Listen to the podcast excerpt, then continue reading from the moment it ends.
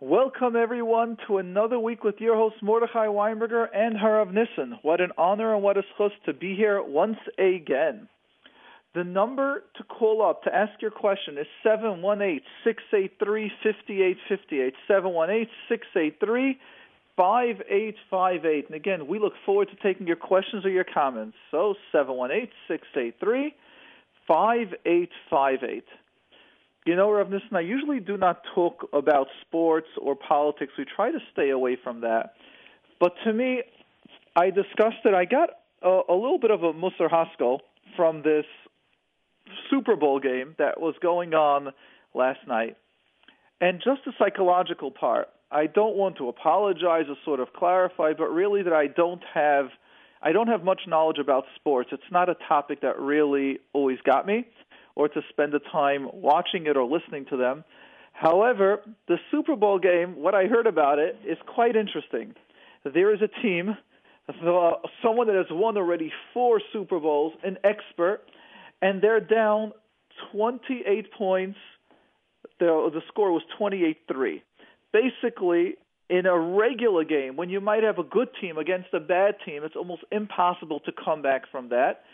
Here, you're getting two top teams. This is the Super Bowl, and the season team is down by 25 points. Lafida Archateva, it is impossible for that to happen. Now, it wasn't in the first quarter where they've got three quarters to make it back. This is going literally into the fourth quarter, and they're down. Most people would have given up. Most people would have said, it's over. And when I was with a couple of friends while this was happening, actually family members, one person was saying, I'd like you to know there is something to experienced players. And what makes someone an experienced player versus just anyone is that they will still do their best no matter what, whether they're winning or they're losing, who knows what will happen. And a number of history supposedly was made in this game. A, the first time ever there was a Super Bowl um, overtime. Number two, to have such a comeback in the Super Bowl was is unheard of.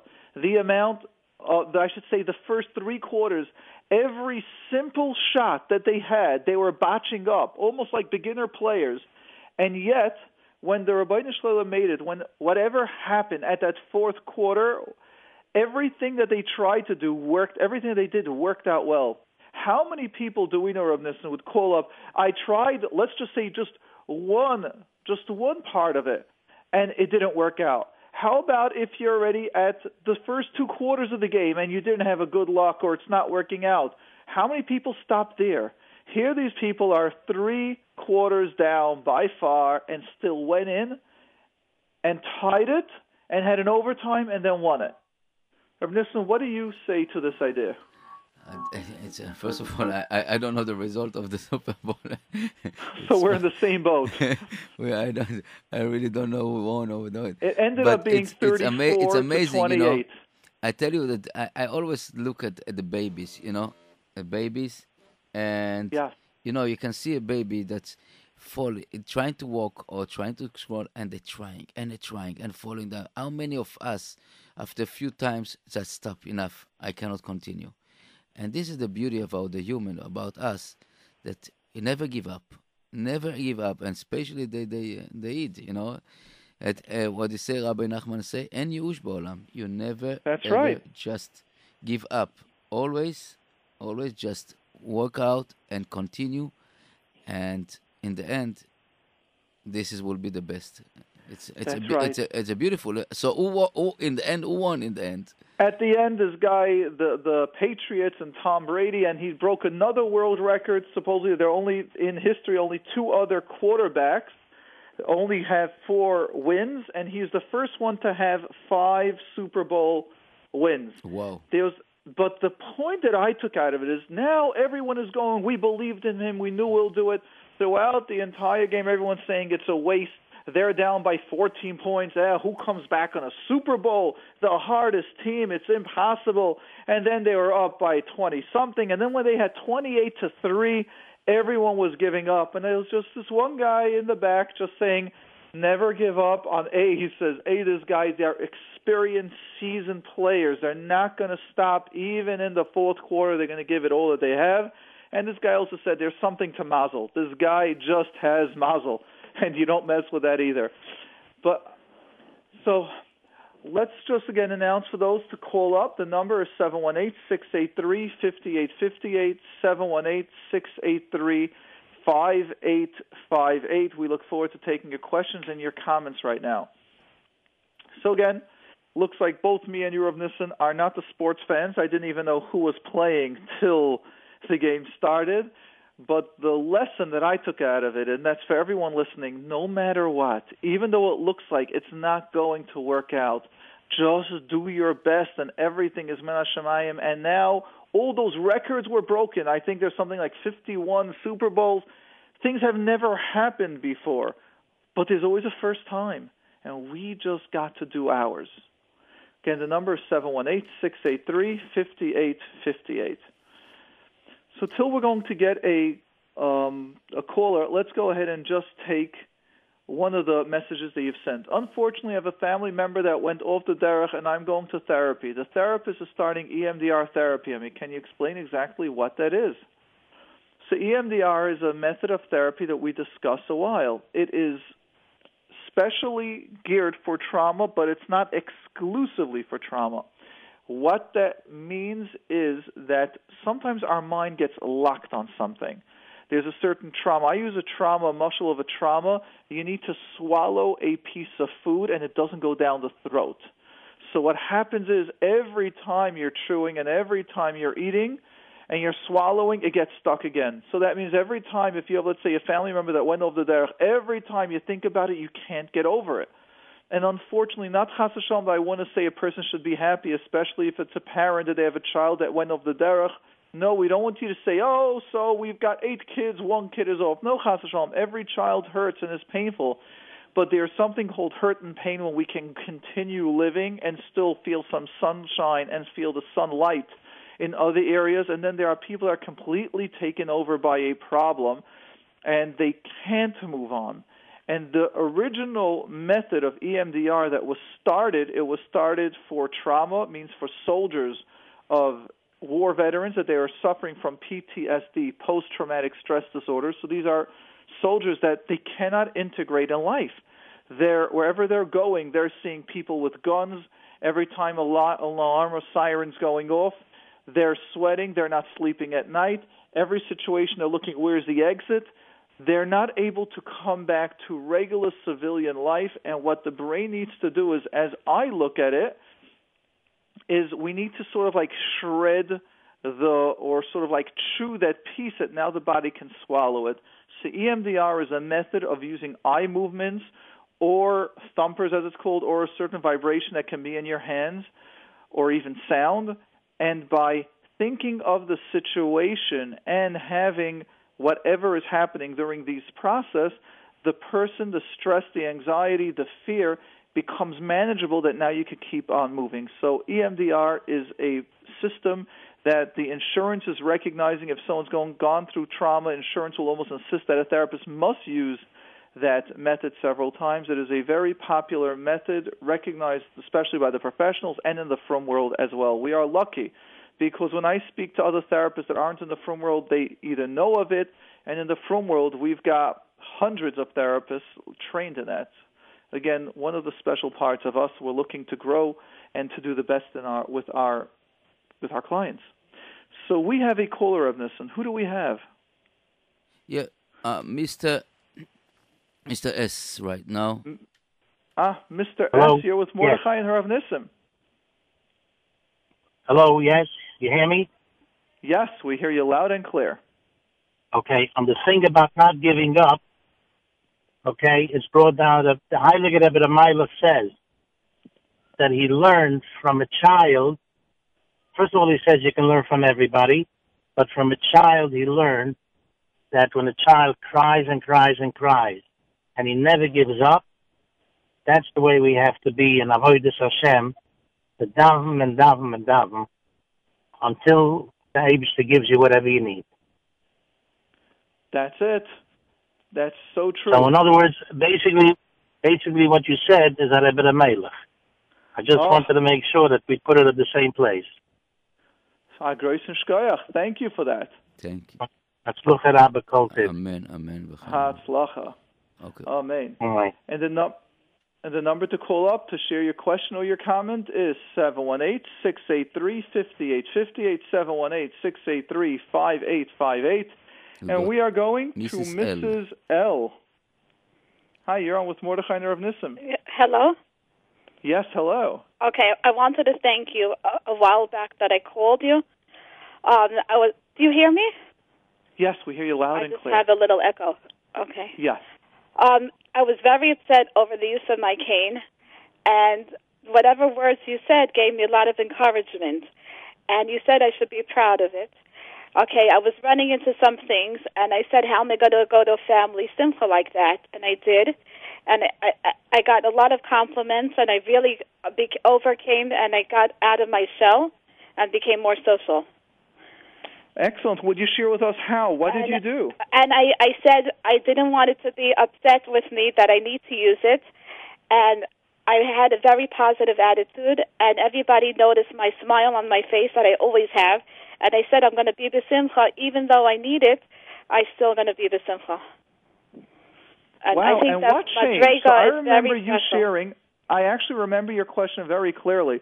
And you were saying that every time you go to a wedding and someone makes a comment, what happened to you? Why do you have a so cane? now- do you really need it? I it was okay, triggering you. so- What we were suggesting at that time, just to share with others that don't, that might not have heard that question a couple of months ago. So the response was that we need to recognize that when people make a comment, there are several solutions, but one of them is to change our shift that it's out of a positive concern, and that's why they want to connect with you. Or people don't know how to connect, so they look at the obvious. And So what- since it's hmm So could I say something? go right ahead. So somebody came over to me and said something about it. So I said, I have so much to do because I have a cane. I have a lot to do with it. Yes, and how did that help you? So we're talking about getting a shift, understanding when people are reaching out, looking at it as a positive. Everyone has got some weakness, just your weakness is more visible. So what were the shifts that changed within you that when someone made a comment, how did you feel now? Um, what so changed on either- the inside? It's, it's hard to explain it, but um, either I did explain it on a detailed note, or uh, I'm just trying to figure out what I did. But whatever I did worked. But um, I feel more, much better and more confident. Excellent. Now, I, I wonder if we can think a moment what did change, because that's so important for you. But I think that you for, told, one thing that you said is I should be proud of myself. uh, I'm proud of my cane. That left me an impression, and it really it helped me. Good. So now help me out. What is there to be proud of the cane on? Well, uh, th- that even though I need it, I still I'm not going to hold myself back, and I'm going to continue what I have to do. That's right. So you're strong enough to say, I am going to go on with life, and I will be a success in life.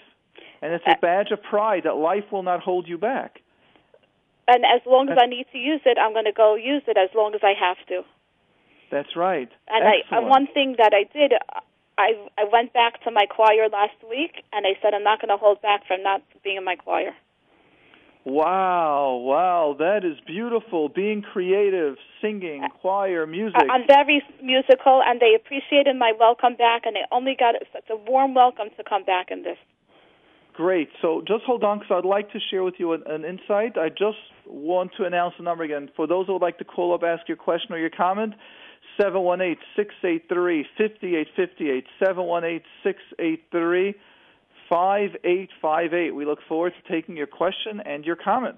And uh, So, Rav Nissen, I've gotten in the last two days, or maybe three days, I've got several 18 year old girls all sharing with me that they graduated last year or they're graduating now, and they feel that they weren't able to use their talents in singing or in play.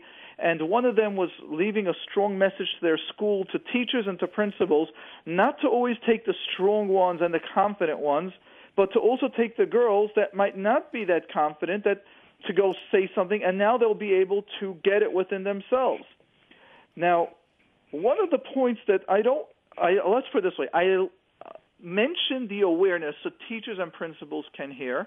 I also explained to this teenager sometimes why principals and teachers would take the more confident student simply because once they start the process, they might have taken a student that's not that confident.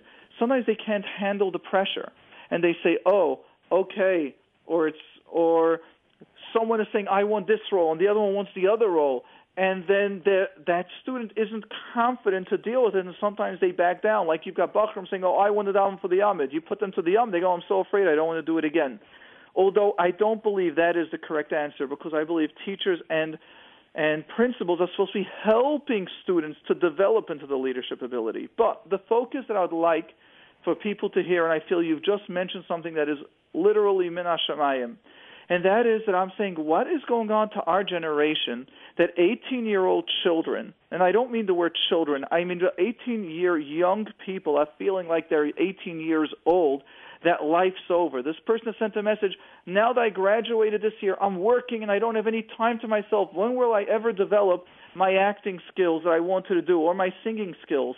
And I told them, you've got so much potential. Find out, call up the schools, whoever is in charge of the acting, whoever's in charge of the song dance, and find out if you could put together a couple of five or ten girls of 18 year olds your age, or if you're 20 or if you're 30, and get together and start music of choir if you like, start acting, and you don't have to make a whole production and play where it's advertised all over. You can just do it for your parents, your sisters, your nieces. You can, if each person in the play brings five or ten people, and you've got ten people, you already have a hundred people there the point is that you're expressing yourself. You're you're sharing that, and to hear you say that you're a person that's that's a little older than 18, and you didn't say, "Oh, how am I ever going to sing?" It's not possible anymore.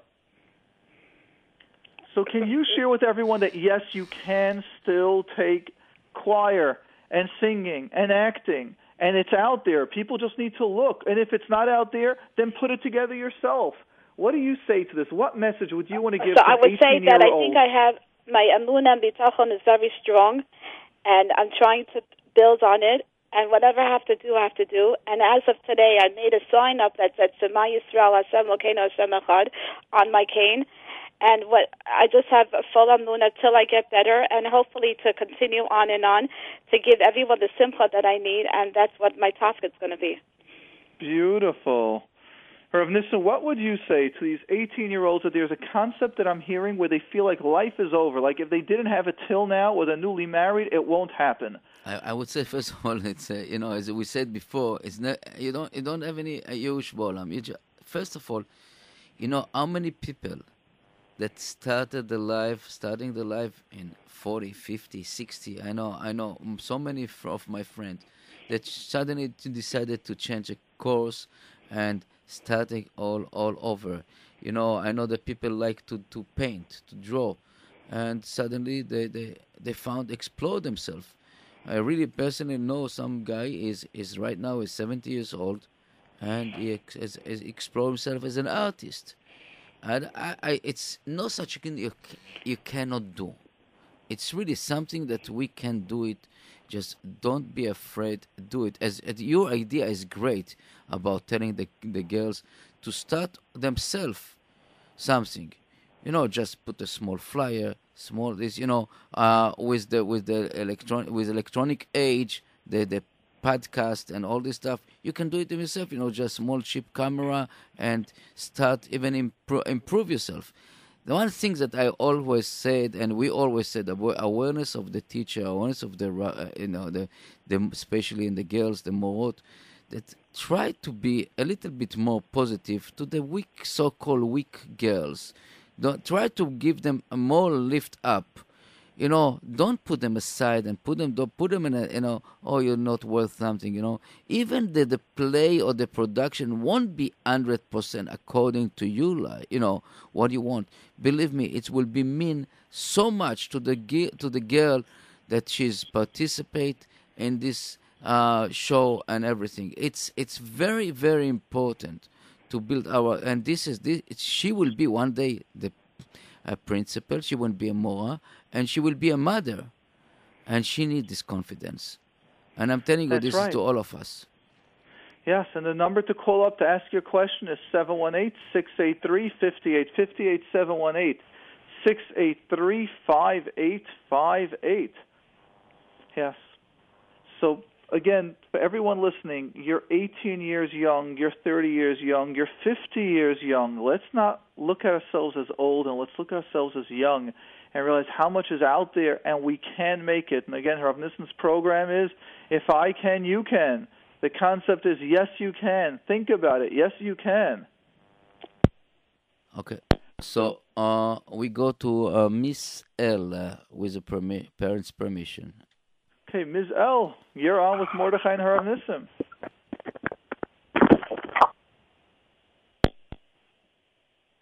Hello? I just disappear. Okay. Yeah, uh, Mordechai, do you want to go on the text line? I just. Yes, sure. Let's go ahead and do that. Okay. So I am currently in therapy to heal from an abusive childhood. I am still living home due to shidduchim. Unfortunately, my ill parents are not healing. In fact, it's only getting worse. My question is therapy.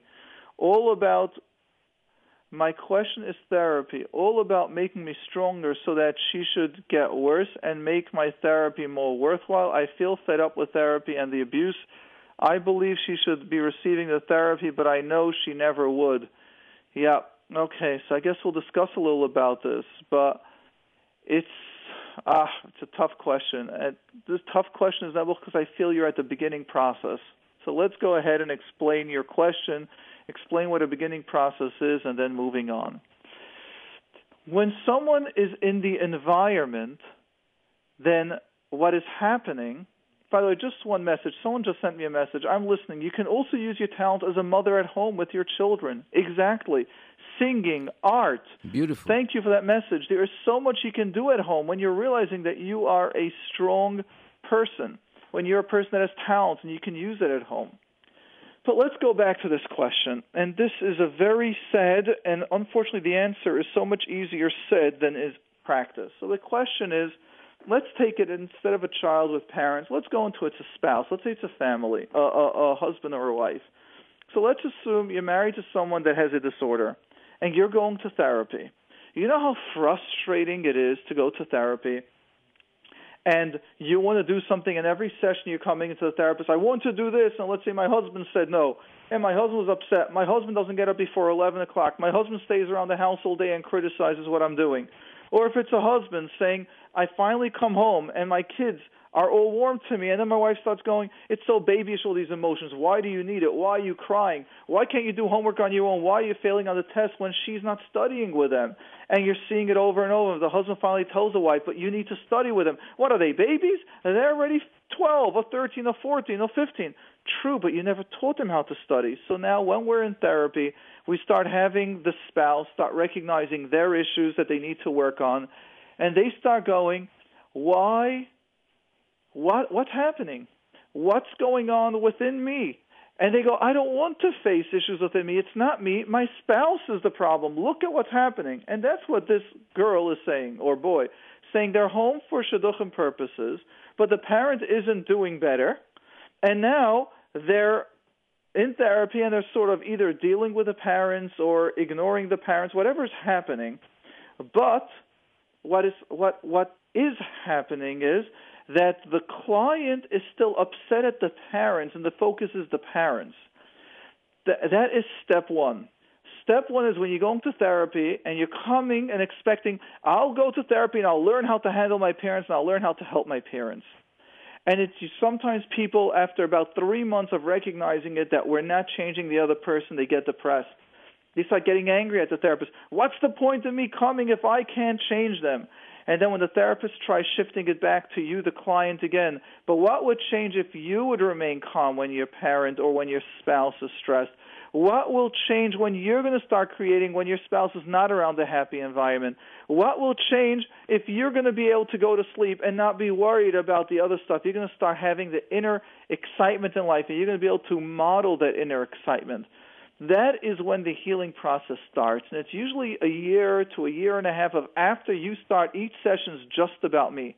How will I be happy even if my spouse is depressed, angry, anxious, upset, yelling, screaming, stuck in the house, how will I still take care of my needs, buy stuff, even if my spouse is refusing to allow it for whatever reasons? It's about how will I find my freedom, and that's when the healing starts. So to this teenager, now look, my heart goes out to you that you're in the house where the family isn't healthy, but at the same time, please recognize that you need to learn inner peace. You need to learn happiness because if you don't master that, if you don't find it, then you will be stuck.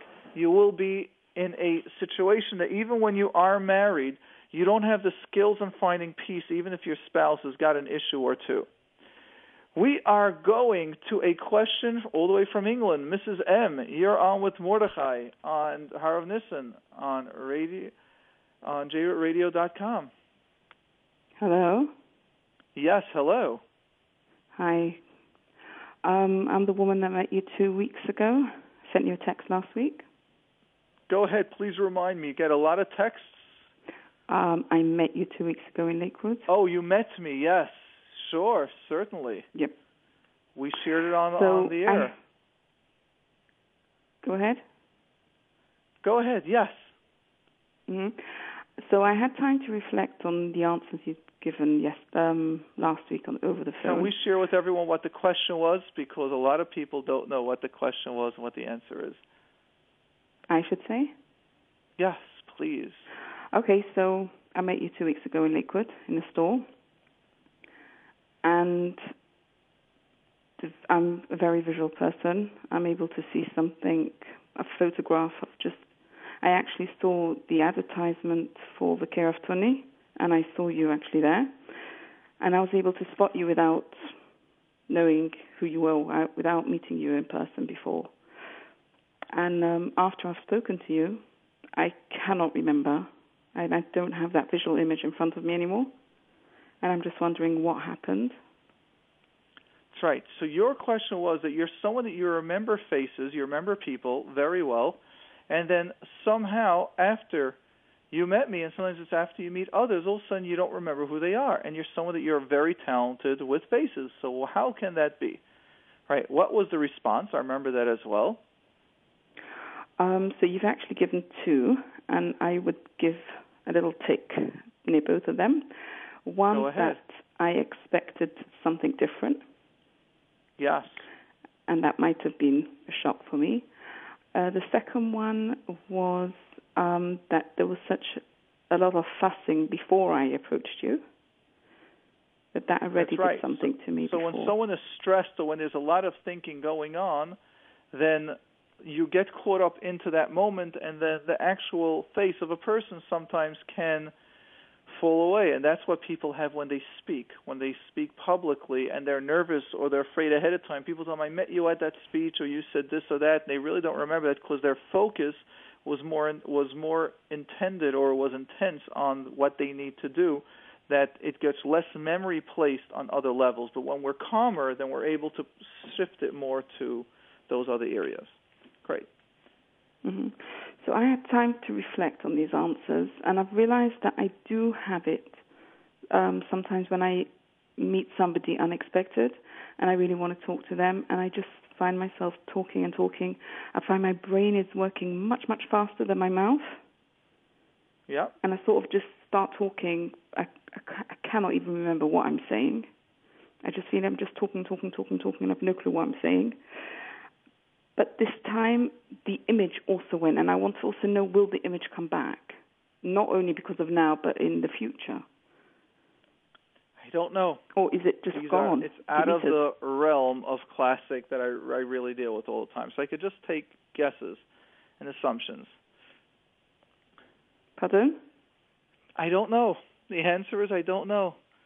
I don't really know what was happening. Like again, when when people when I get asked a detailed yes or no question, for that we really need to have like a full evaluation. Like, does this happen often? Has this ever happened before? When were the times that it happened before? I just want you to realize. So the point of this program is really just to create an awareness. So create an awareness. But you're now asking why did it happen exactly to you, and why I'd just this like to know what happens in the brain, that's all. As of interest, curious. Oh, that's there's a lot to say about that. That's there's a lot because there Mhm. is just just share with you understanding a little what happens. How does trauma work? Or how does memory work? Or those people that are very smart, how does that work? And again, it's a very broad subject. I'm going to go very short. But it goes as follows When we have an interest in something, then our mind remembers that, and that's what we have.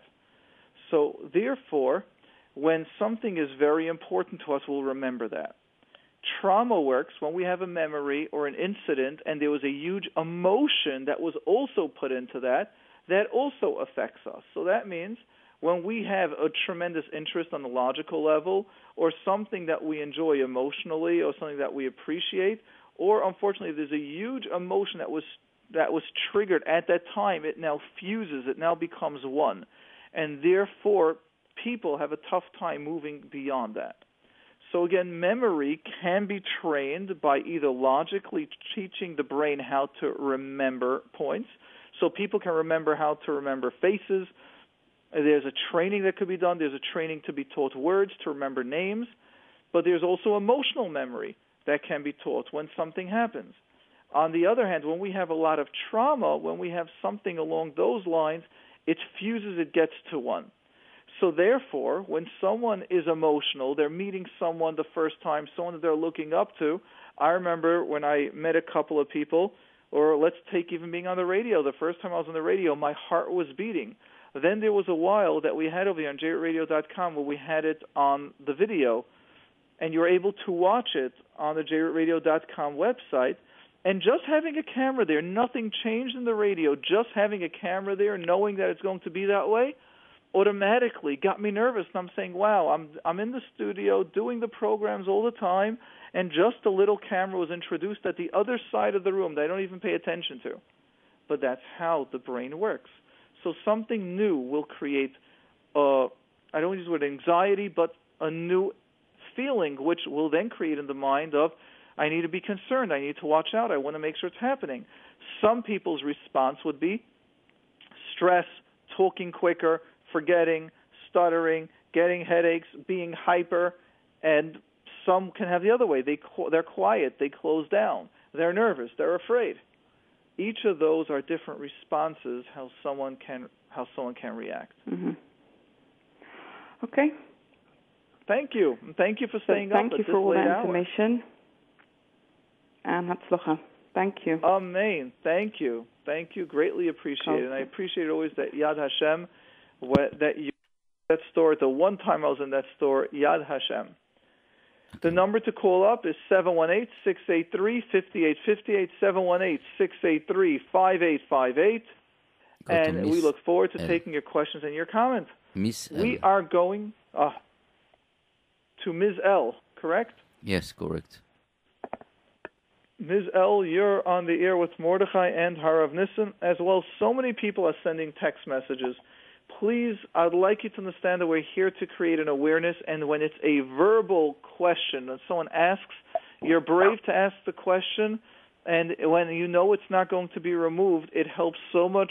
The point can be illustrated. We can work it out that much clearer.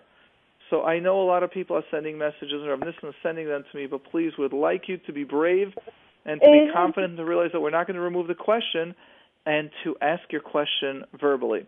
So, Ms. L, you're on with Mordechai and Rav Nissen. Yeah, hi. Um, my school is making a play, and I'm in like adult games, and I'm with girls that I don't really know, so it's a little bit embarrassing because like I'm seeing like I'm not really so friendly with them, so I don't know what to do. Like they all to- they all know each other. I don't know them. Yeah, that's true. And what's your question? I want to know like how I sort of feel like so embarrassed. So I want to understand a little better. You're going to be singing with them or in front of them? No, I'm in their dance. You're in their dance. So how did you get to, into their dance if you don't know them? Because um, like we were able to choose like what we want to do, what we want to be in, and yeah. I chose dance. But I w- I'm with girls that I don't really know. So. Uh, ah, so let's recognize that this is a fantastic opportunity to learn a lesson that will be a lesson in life. That means children have an easier time that they always hang around when they were born, and then when we get a little older, we always hang around our parents for safety. Then, if the parents will leave us with a babysitter, we usually know that babysitter, so it's safe. Or with a brother and sister, so we keep it safe. And then as the kid gets older, they go to school. Now they don't know anyone right away, but then they go to a class, they get to know the children, and usually you go year after year through the same teachers, through the same through the same friends. Then what happens is when we start becoming a little older, like the teenage years, we start blan- we start branching out, and we start becoming more like adults. And this is an adult behavior. An adult behavior is we start going out to the world, we start meeting people, even if we don't know them that well. And it's uncomfortable to every adult. Harav Nissen, let me ask you: Do you feel uncomfortable when you meet new people at times? Definitely, it's you know you don't know Yeah. what to expect, you don't know what is, and I believe this will be great, uh, great adventure for you to start dancing and you see somebody uh, that sometimes is worse than you and some better than you and learn from this. And dancing, it's something that needs a lot of coordination and a lot of cooperation with the the other other people of the group, and it's really beautiful. I think it will be great, great uh, experience for you. That's right. So I can tell you that I have probably made one or two of my best friends for about seven years. We're extremely close. When one of my friends told me I have another great friend, at the end we ended up being like three good friends, three great friends together for many years. Then as life happens, or Shalom does it when you get a little older, like the friendship fizzles out. But when I see them, it's at least when I see one of them, it's a great feeling and like there's a closeness there. So I wonder if you could now start getting a view that this is called adult, this is called maturity. You're now getting a lesson that we're telling you, yes, it's going to be uncomfortable. It's normal for to be uncomfortable, and master it, embrace it, and and try connecting with them. Or you might be in dance, as Reverend Nissen said, you might even see someone better than you, worse than you. They might help you. You might help them. You might sit schmooze. You both might have to have your mother pick you up and you're waiting outside and you spoke. And next thing you know, you have a best friends that both of you know or a cousin. And then there's a uh, whole relationship forming. This happens. But in order for that to happen, we got to go out of our comfort zone. So I'm so proud of you that you're able to do that. And what I would tell you is instead of feeling awkward and out of place and feel there's something wrong with me, know that this is normal. And the doubts, maybe they don't like me, maybe I'll never be part of their friends. That's normal. Every single human being has that. Rav Nissen, do you still have that today at times? If you're in shul and let's say afterwards a couple of people were walking home and go, oh, why didn't they wait for me? Let's say just a thought. I'm not saying you're thinking and you're building on it, but does that happen sometimes? Definitely, it's not, we are human. we are not robotic That's and right. not angel. We have all So here same. I'm sharing with you, Rav Nissen, that I value and consider him as a very successful person, sharing with you that when he does something new, it's still difficult. We still have those doubts. And even when you have friendship and then they're talking or they're going somewhere else and they didn't take you along, it's normal to have those thoughts. But the secret that we want to teach you over the children or that adults need to learn is that it's okay to have those doubts, but do it anyhow. Continue going to dance. Continue speaking to them. And something might come amazing out of this experience, or maybe not. But maybe two years from now, you might meet up with them, and because you were in dance together, the two of you hit it off so well. So you might look at it as a little seed that's growing. But the secret is to value this and recognize this is an adult lesson that if you model, if you learn it, you act it, you master it, and then you can model it to others, it will be a tremendous power and help to, to lots of people. What would you say to that? Yes. You feel that what would you share me the yes? How would you look at it now next time you're going to go to dance? So I know that it's not a thing, but like they're all friends with each other besides for me. So I'm like, they're already friends with each other. Good. And what are you going to think? How are you going to think about it now? How are you going to look at it now? That's a normal thing, and I might just get to know them a little. That's right. And what's the best case scenario? And I'll become friends with them. Yeah. And worst case scenario will remain the way it's now. Excellent. Right. Thank you. I think We as, are as, going as a, to as, a, Mr. as a Oh. Jewish people, we have the Bashert, you know, and Yes. it's no such a coincidence. Believe me, it will be a very good meeting with them and dancing, and everything from up. Okay, we'll go to Mr. E. Mr. E. Mr. E, you're on with Mordechai and Harav Nissim. Hi. Um, so I had a question like this. I have a very chashuv average, older, older, older man that I know. Uh, he's constantly telling people that people are chasing him, and oh, you see that guy? He's chasing me. He's always worried that somebody's chasing him. It's like oh, we're driving on the highway. Oh, you see that police car? The police car's chasing me. I want to know how to approach him, how to help him. Well, let's let's take. There are two issues. Rav Nissen, can you deal with it first? I, I, I would say that uh, are you are you are you a therapist? Let me ask you. No. I would I would say this seems like uh, I, I, you, you try to. I, I would say that uh, try to uh, direct him to a therapist. This I understand. I, I just I don't think I could uh, go that direction. So as a friend that he talks to, how can I help him? uh, Let, let's let, let's try one thing. You use the word avrech chashuv. Usually, when I hear that title, I think of someone 20 years older than me with lots of years of sitting in koil. How? What is the person's relative age to you? Um, he's he's in his sixties, low sixties. Okay, and your age? I'm 27. You're 22 and he's in his low 60s. There's a 40 year gap. Now, why would this person be opening up to you and telling you that he's afraid that people are chasing him? I have no idea. He's always looking for something that could uh, validate him.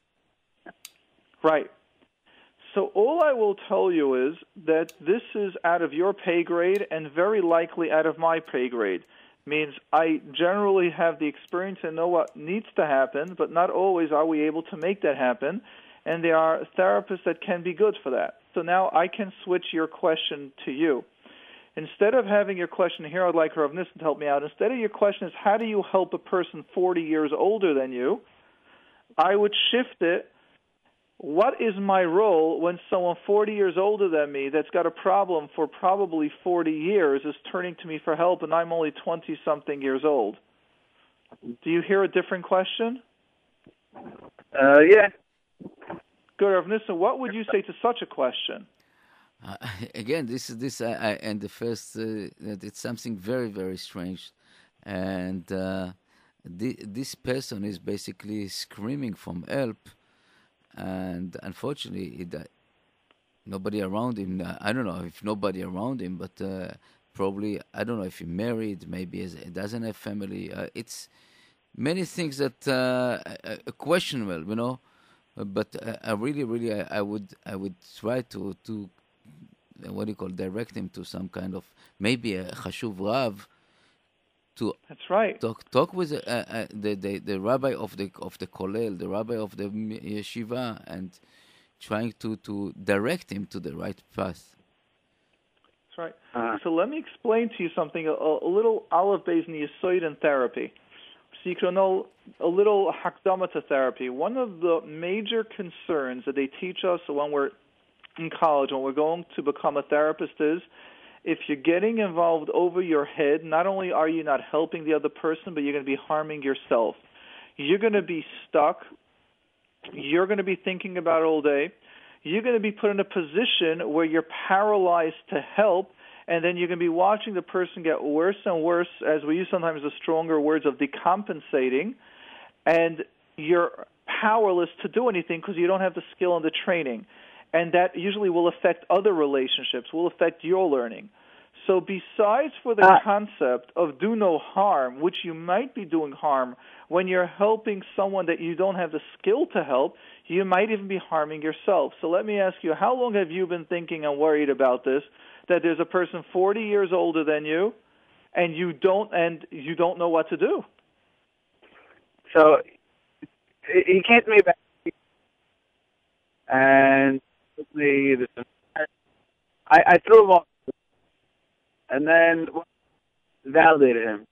Every guy he goes to talk to a bunch of people, always tells them, "Dude, that guy, Stephen Kim, best."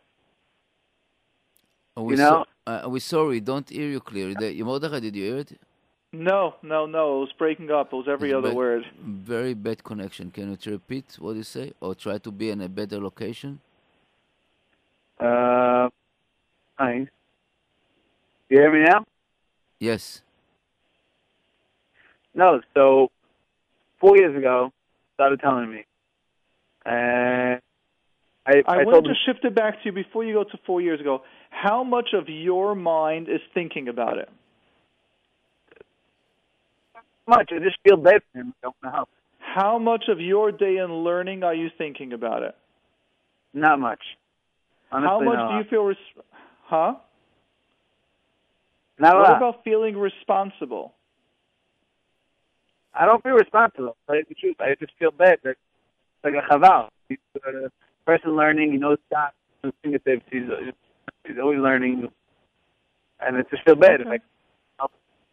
That's it. Okay, so Baruch Hashem, you're very healthy. Most of the time, when we get a question like this, the person is not able to move on. The person's thinking, as you said, such a big Talmid Chacham, I got to be able to help him, and the person's opening up to me, and doesn't want this and doesn't want that. It's difficult. Right. Okay, so Baruch Hashem. No. So is there anything you do to help him? That's fine. It's What's uh, you would like me to give you a, that's these are probably 80 hours of advice needed. All I can uh-huh. tell you is what I can create the awareness is make sure that you're taking care of yourself, that you are not getting caught up into it, and you're not your life is not getting disturbed. Right. Right. Am I supposed to validate it? Are you supposed to what? Am I supposed to validate? Or should I Well, what turn him off? happens? Well, let's put it this way. Let's make a different assumption. You've been da- validating him. How long are you validating him? No, no, no. I'm not validating him. My friend. Oh, what are you doing with him? You said it's a couple of years now. You're you're connecting with him. What have you been doing all this time? He stopped for a couple of years. It's recent that he's going around all the rabbanim and he's telling everybody. Now- everybody just, Let's try something else. Let's try it. Let's assume the person's got a disorder where validating is what kept him for 40 years. Is that Wow. healthy to validate? uh, yeah. Yeah, but it kept him in the problem instead of someone telling him, you have a disorder. It might be a disorder. We need to first go to a Rav. Once the Rav says it's a disorder, go ahead and work on it. I don't know. I, I missed what you said. Okay, let's try to understand this. If you validate someone, let's let's give an example. Someone's got a broken leg, and they're talking about how painful the leg is, and all you're doing is validating them. Are you helping them by not getting them to a doctor? No. What happens if you're getting if you're validating them for 40 years? Are you helping them if you're continuing to validate? No. What would happen if everyone validates because the person doesn't want to get better? Do you think validating him is so nice because at least he says, "Thank you, you're the only person that really understands me." Uh, I guess not. That's right. So part of what we do in therapy is once we understand the diagnosis, that's why diagnosis eh, diagnosing is that important. That once you diagnose, you understand what's the mahalach. There are certain therapy modalities that need that certain modalities that need to be validated. You need to tell them how good they are. And certain modalities, certain diagnoses, you need to attack them, not attack them, but you need to confront them. You need to deal with it head on and saying, if I validate you, it's only going to keep you ill. You need to get better now. Uh, So therefore, sometimes with what you're saying, it could be that the diagnosis is something that can use validating, but we need to know what's happening. And sometimes it's not. Sometimes you need to tell the person you got to go to a doctor, you got to go to a therapist. right. So Okay, now let me so ask you, what do you think would be a mahalach of a 20-year-old guy validating, just validating? Do you think it's healthy for a 20-year-old guy to validate a 60-year-old person? Uh, what do you mean healthy? Do you think it's good? Do you think this will help that person? No, it's probably not. Chances are it won't help. Now, let me ask something. Will it make it worse that he knows that he can that he that he knows that he could now fetch to someone else for another 20 years? It could be. Probably. Right. So now, are you helping him by validating? No. Sounds like um, Now, what would happen if you and your friends would start telling him, Moreinu Harav, you have this issue, you're a chashuv a person, who's your Rav? Let's go together to your Rav and let's realize if you need help, let's go for help. And the Rav might tell you, you're 20 something years old, you're not supposed to be the listening ear to a 60 year old chashuv Avrech. Right. So, what are you hearing and what are our listeners hearing? Uh, that, I learned something that I shouldn't validate it. And probably I can't turn off either, so I'm just going to step out of it. Right, and and if you can be strong enough to step out with a reason, so tell him. I want you to realize you might have something that needs more help. That is what's needed, and since I'm not trained, I need to step out. If more people will be direct and honest with him, then maybe he would be able to get help in that area. Right. Okay. Okay. Thank so, you, uh, Mr. Rear. Rav Nissen, what do you want to say? I, I, I, send, I send that loud and clear that uh, it, it's not this field, it's not this uh, uh, idea, and I would say that maybe maybe discusses with the Rosh Yeshiva or, or somebody that's very important, and can this is the only thing that I would say that can help him, uh, especially when he's a fool of himself and you know he's a good uh, Chashuv Avrech and all the other stuff around it. Uh, but yes, a, a big, uh, in my opinion, a very big issue. I don't want to say what what is. Yeah, yes, it can be a very big issue that affects marriage, affects the children, affects grandchildren, affects a lot. And we know Okay. quite a few of them like this, Yep. unfortunately. So we are going to jump now to someone from the UK that's up at this late hour. So Ms. J, you're on with Mordechai and Harav Nissim. Yeah, hi. Um, my question is, um, it's just a regular um, person that's asking about um, very impulsive person, and wants to know the difference between being very, very gullible, like um, believing every little story. That does come from impulsivity, or or just a different component to themselves?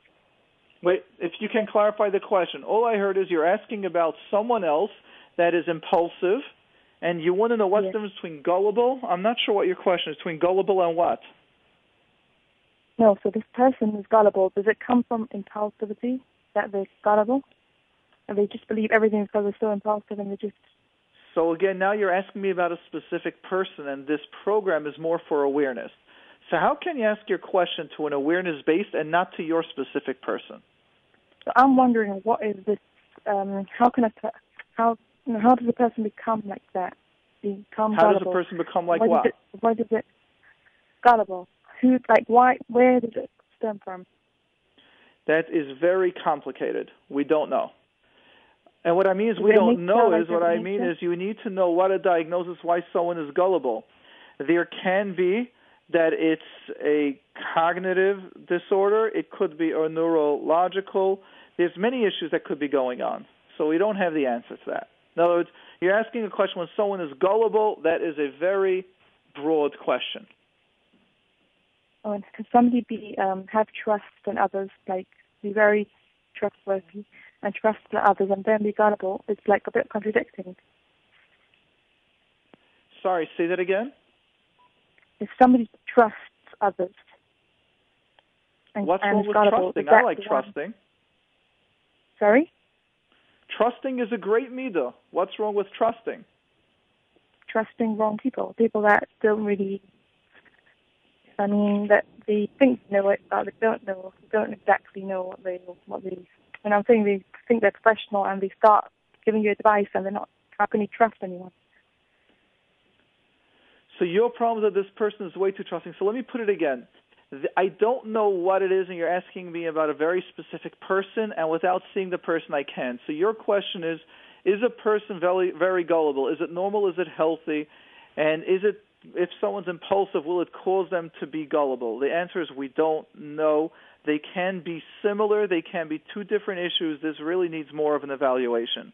When someone is very gullible, not age appropriate gullible, some red lights go off in my mind, and normally we need to do an, an evaluation, a proper evaluation.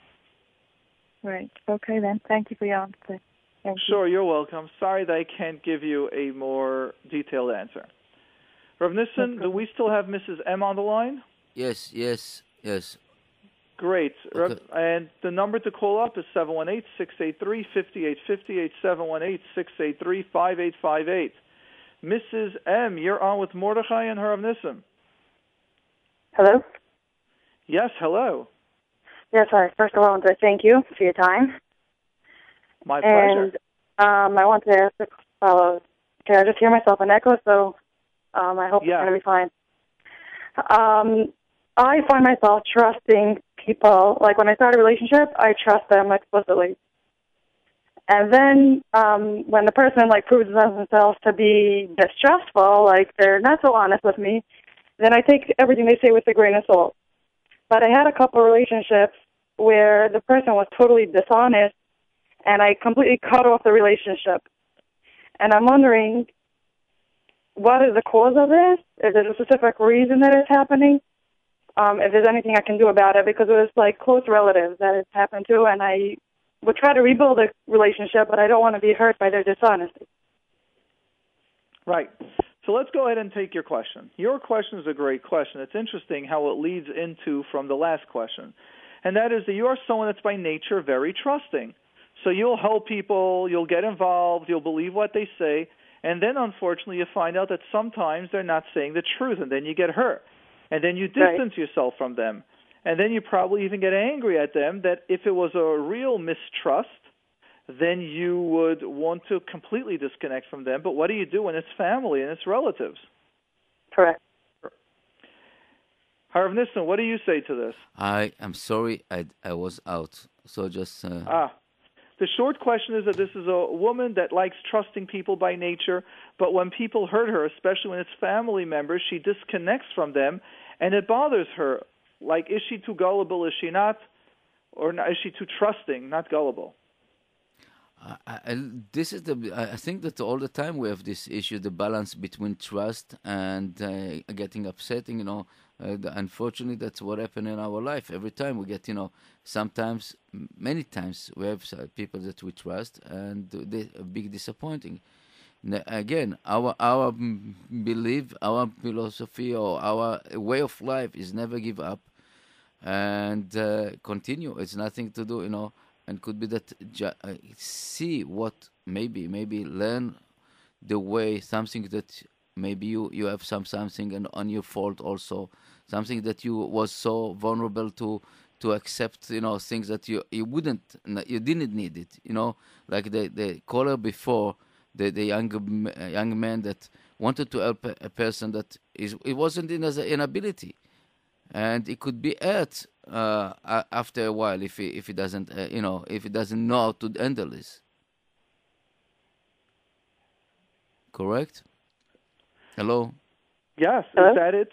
Yes. So do you agree that maybe you can learn what Rav Nissen says, a little bit of balance, like share some of it, build a trust instead of just being completely open? Right. So um, that's what I was saying. That if I find that like the person is like just being like not, tr- not if they're like just not being completely truthful, then I know how to like handle the relationship with like a full degree and like not something that totally um trust everything that the person's telling me. But I had like a couple relationships where the person like outright lied, and I was extremely hurt, and I just completely would rather cut off the relationship than be hurt again. Now, how will you learn? Let's use this again as a good as a good teaching example for life. Welcome to the real world. The real world means in order to have relationships, we got to open up to people. Opening up means you can get hurt. That's just the reality. I, I would say with, we have in Tehillim that, that uh, uh, we asking Hakadosh Baruch Hu that uh, Shmor li mi- uh, Shmor and I will keep my from enemy, uh, my enemy. And this is uh, happened, you know. King David uh, wrote it in the, in the book Tehillim. It wasn't a coincidence. I think that that's many right. times we have to be uh, aware, and that's uh, Mordechai said, welcome to the club. So you're saying that so, I should just like continue my relationship and just like not believe anything that they're saying? adults Exactly. To protect myself? That is called starting now to be the adult. Now you're starting to learn how it is to make relationships, to connect to people, to learn the, how much to share, how much not to share. When you get hurt, how maybe even to connect them. Imagine you call up that person and say, "You know how hurt I am by what you've done, and your actions have really affected me." Each of these are lessons that you can learn to master. And when you learn that, you'll be able to stay in the game of friendships and of relationships. And as, you do it more and more, you feel the confidence, you gain the confidence. Right. So I don't have an issue like sharing my information with them. I know I can, even let's say not trusting with my information. I'm saying as a matter like speaking to them, and I know information about them, and when I ask them about it, they completely lie to me. And then you bring it up to them. That's adulthood, saying, you know, I have an issue trusting you because I have this and this information I asked you and you lied. They might have a reason why they lied. They might not have a reason why they lied. Uh, and let's be honest, each of us, we're talking about honesty and lying, each of us lies sometimes. And if it's co- if it's continue, it means that you're they're not your friends, you know, and go away, you know, just move move It's forward. not a matter of being friends. It's, it's No. relatives. And I, So- I have an so- issue because let's say I have a relative that's a let's say chronic liar. So, so yeah, some Now, people as are a chronic chronic. liar, what, what do you think will happen when you're dealing with a chronic liar? So let's say I ask um, that person like, "What do you do today?" and they said, Wait, "Oh, let's stop a nothing. I just roam the streets." And I'm like, they have an illness. Let's let's touch it. Let's let's call a spade a spade. You want to have a relationship with someone that is a chronic liar. What does that mean? I don't want to have a relationship. I'm saying it's a close relative, and I just can't completely avoid them. L- let me understand. What's the issue? You're going to speak to them, and you know you can't tell them you can't trust what they said, so you'll have a short-term relationship with them. You'll just answer this and that, and you move on. Okay, my issue is that I'm I am not even interested in I'm not even interested in like having conversation with this person because like what to listen to their lies. So now you're going to learn sometimes that there's balance in a relationship and family where instead of getting into a whole fight, you just speak to them once in two weeks and you move on. Mhm.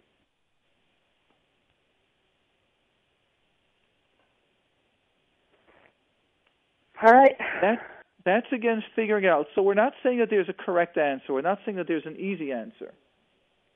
All we're saying is that these are some of the answers. Is it something like that has to do with me that I'm so vulnerable to people like being dishonest? It definitely can be part of it that you're feeling sad and embarrassed. That that you don't want to speak because of that, because you don't have yet a system and a solution. But when you get the confidence within yourself, you will find it working, Mertzishem. Mhm. Okay, so you're saying I should just try to continue the relationship but with caution. That's right. And with caution and recognizing they have an issue, and if they ever confront you, why don't you share with me? Why don't you do more? Why aren't you more involved? You can actually share why, saying, because I have a difficulty trusting. We've had a couple of times that things didn't work out. So I should like confront the person and say like, "How you lied to me?" Yeah. Very easy. Not confront doesn't mean just saying, you know, I have a difficulty having a relationship with you.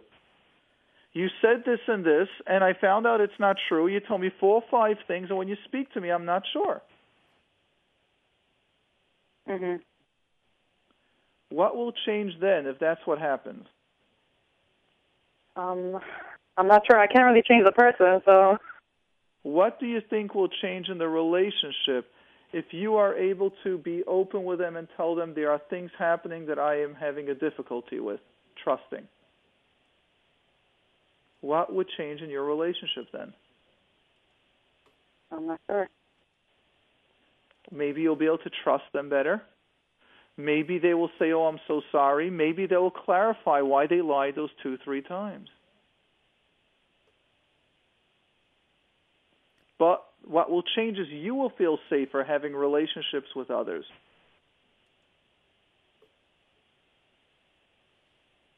Mhm. Yeah, so we just got another message of Nissen sent to me. Such a great question. I have the same thing. How do you have how do you have stay friends with someone who lies to you? Yep. That is an issue. All right, so I guess I just have to work on being more open with these people. Yep. Thank you for bringing up that great question. Rav All Nissen, right, do we take you. the last caller, Mrs. P? Yeah, well, let's take with Mrs. P, okay? Good. Mrs. P, you're on with Mordechai and Rav Nissen. Rav Nissen, yeah, what do you say to that? about about this. It's really it's, Yeah. something that uh, that we we always always has the difficulty on you know on trying to to trust our people, especially with relatives and uh, people that close to us. And sometimes it's very difficult. I would say that sometimes it's really chronic, and some as we we facing the BBT, you know, all this, Yeah. in the, you know, some people are, are strange. Let's put it this and uh, we have to know how to maneuver pl- to to to go and don't fall on their uh, things that they they can control your life and just uh, disturb your life. Just continue, as we said. The the water and the Hudson River is also flowing. Just continue. It's ignore. Sometimes you have to ignore this situation and continue and build the trust with other relative in order to just I know that you cannot. uh, I would say in in in Hebrew said mishpacha lo bochrim. You cannot choose your relative. You cannot choose your family, Right. and you have to live with this. That's But- right. And those are choices that we all learn to make. Great. So, Mrs. P, you're on with Mordechai and Rav Nissen.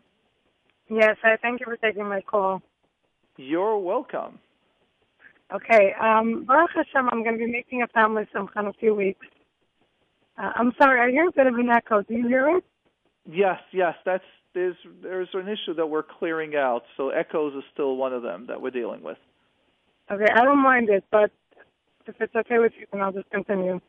Yes, No, please. in the radio, continue. don't hear the echo. Okay, thank you. Um, uh, Baruch Hashem, I'm making a simcha in a few weeks. My son is being bar mitzvah. And uh, recently, um, my husband's niece became different in the family. She's not as frum, or I'm not sure if she's frum at all, but my husband and I are the only ones in the family who have kept in contact with her. My husband's parents and her parents, all the rest of the family have stopped uh, being in communication with her. Yeah. Um, she has occasionally even come to my house. She definitely dressed different than everybody is comfortable with. And I feel, as family, she should be equally invited to the bar mitzvah as the rest of the family. Um, then some of my husband's other family members found out about it, and they said I should not do that because probably her own mother and our mother, mamish might like get up and leave, would cause tremendous, I don't know, something discord by the simcha. And I just very torn about what to do about that. Well, let's go ahead. What is the question? What would happen if you invite your cousin? Um, no, she's my niece, and I really feel like I want to keep in touch with her. That's right. If you invite your niece, what will happen? So I don't know for sure, but I was told by some other family members happen? that it would cause very big uproar at Simcha. Maybe her mother, my mother-in-law, Right. That's right. So other family members might get up and leave. So let's share with you. When I wrote my book Alive, a 10 step guide to a vibrant life, we had over there a story which had happened where a mother told a daughter, do not invite your other sister, or sorry, do not invite her sister. So the mother said, do not invite your aunt to your bar mitzvah, or I'll be upset. And they called up a Rav. And you can call up your Rav. I'm not going to tell you which one. I want everyone to call their own Rav. And the Rav said, not only are you not allowed to listen to your mother, but you're going to be over a lot of Averis if you don't invite someone because your mother said don't. A mother's not allowed to make a machlekes. Now, I don't want to go into what you should do about family or not. I just want you to realize your question is also a halacha question, and contrary to what people think of mitzvahs kibbud avei means that you actually must listen to the parents. It's find out from your rav. But when I've asked several times in different rabbanim, it's the other way around. About making machlekes is far worse means not inviting someone, even if they'll get upset or even if they'll make a scene, is worse than the other way, than not inviting. So you first have to know halachically what's the step. Then the next step is, unfortunately, what I you're meant to sharing preface is with that that this might be a halachic question. I forgot to say that, but I, wanted to ask you as well more on the therapeutic opinion. I mean, That's right. I, I need you to be aware that there's a halacha aspect to that. That's what we are a creating the awareness. And now, Okay. B, now the next point is for you to understand that you want an answer to a question that takes a year or two of inner strength and inner peace to get to. That means because there is such pain right now over this cousin, everyone is emotionally triggered, you and them. And what is needed is, and what we do in therapy is we first get you clear with yourself.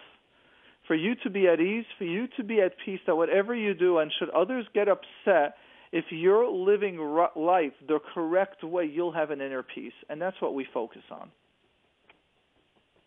Mm-hmm. So your question is not how you're not asking a what should I do question. You're actually saying I need a year of inner strength to build up or months of inner strength or maybe just speaking to a Rav sometimes will clarify that you know what Das Torah is, what Yiddishkeit is. I know someone that had a difficulty and they had and what they did was, once the Rav told them, this is what you're supposed to do, all their guilt fell away, all the doubt wasn't needed, they didn't even need a therapist. They had now one of the Gedolim that they asked, told them what's the right solution, and they did it. Mm-hmm. So we don't know what's new. What I'm explaining to you is that a family discords are complicated. It's never a what do I do. It's how do you find peace because you're in a catch-22. You're going to give in, let's say, to your sister and to your mother-in-law, sister-in-law, mother-in-law, then you're going to feel guilty. And if this girl goes off or gets worse, you'll be blaming yourself.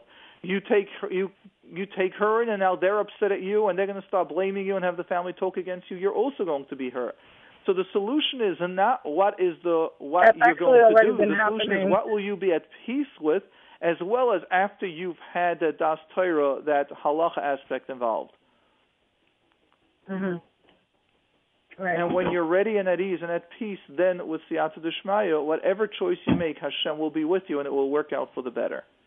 Because Right. when, let me just share with you, when I hear and when I say there's a therapeutic component to that, part of it is let's say comes to the wedding and all of a sudden her mother will tell you, How could you invite her? You know what you're doing to me. You go, My intentions were never to do anything to you. My intention was to help her to the best that I could. But you're hurting me. You did it intentionally. My intentions only there are certain scripts that you would learn how to deal with it but mm-hmm. it takes time to learn and you don't always jump from level 1 to level 10 from where you don't even speak to your sister-in-law your mother-in-law about it and all of a sudden she's showing up to your simcha dressed in not an appropriate tznius way that can be a big trigger Rav Yeah, Nissen, but they what do you know say? that, that I- I've been in contact with her and that I- she's been coming to my house. And they But say they that might they're not be okay happy with it they might be upset at it they say that they're okay with it because at least if they know if she's coming to me, then whatever she's eating is kosher and she. then why whatever, would she you know. be why would they be upset if she comes to the bar mitzvah to the simcha But because the whole rest of the family has already, it's a large family, and I know like nobody has had contact with her and reached out to her, and they're sort of following the parents. maybe they want them to reach out Uh, uh, Mordechai, yeah Rav Nissen. I, I want to tell you, last week we had here uh, Dr. Wickler here, and he, st- he tell a story, very, very strong uh, story, that a, a boy that went off at the derech and nobody want to contact him. The only one person, the only person that contacted him was his father. For years, for years, nobody want to contact him, nothing. And after a few years, this father called the doctor and said, told him, you know, my son come back. And I want to, this is a lesson for all of us. Don't think, no, no, this. I would, I would suggest to you, call this niece and tell her, listen, do me a favor. If you wish, I love you very much. I want you to come to the bar mitzvah. Let's dress a little bit nicer, you know. And I'm sure that she will, she, she will uh, do it. And I'm telling you, all these boys and girls that so called out and this, we pushing them out. We have to be mekarev to bring them, show them a love, and believe me, maybe the parents will be upset, but I'm telling you, could be that they it will be opening to a to a new a new way. Mm-hmm. All right. I believe I'll also so. tell you, I just heard a similar story, but this is from Reb Shmuel Grozovsky. See, he was Rosh HaYeshiva in Panovich, and there was a similar story that someone left the yeshiva and went to the Israeli army, and everyone chose to cut off from him. And one time, this guy got a letter and said, this uh, sort of said that you should know I think about you a lot, signed Shmuel Grozovsky. And when you have a time I want to speak to you, this guy, when he had his break from the army, went to meet Reb Shmuel and says, What are you thinking about me? He says, Yeah, I think about you a lot. And this person actually finished his tenure in the army and he became shomer Shabbos and frum again. I just heard this from my Rav this Shabbos. All I'm mm-hmm. saying is that we got to know what and when, and you need guidance here. And again, I'm going to say it again. You need some halacha guidance as well. You need to know what Yiddishkeit says first, and then you can share with the family, and then you'll also have a lot more easier conscience. And Mordechai, Yes. you you remember the shows with the kids at risk? Yes. How great they are! How believer! You know, the kids was sitting here in the studio and said, "I the only one that I can connect is myself to uh, to to the to to Borei Olam, to Hashem. I love him. He loved me also." And we just, you know, just take out the, the, the, the screens that you don't see them dressing the same, they're going the same, you know, they don't have the black hat, the gray hat, the kippa aduma, kippa shchora. What is this? This is something that we have to, to get out if you want if you want to save our children.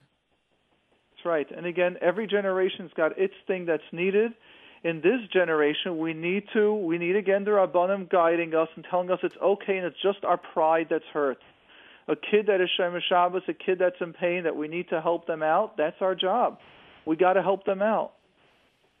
And again, we need the Rabbanim there. We need to start lowering our expectations or our blame or our pressure and everything else that we have. I want to thank you for the question. Hashem should give you siyata d'shmaya. Amen. I mean, I mean, thank you very much. You're very welcome. Certainly. Thank you. Okay, Rav Nissen, thank you for this beautiful program. Thank you for all of you. Thank you for, for all of all the listeners. And thank Yeah. you, Reb Mordechai. And this is, You're welcome. so Excellent. Be we'll well. continue the Kol regular show.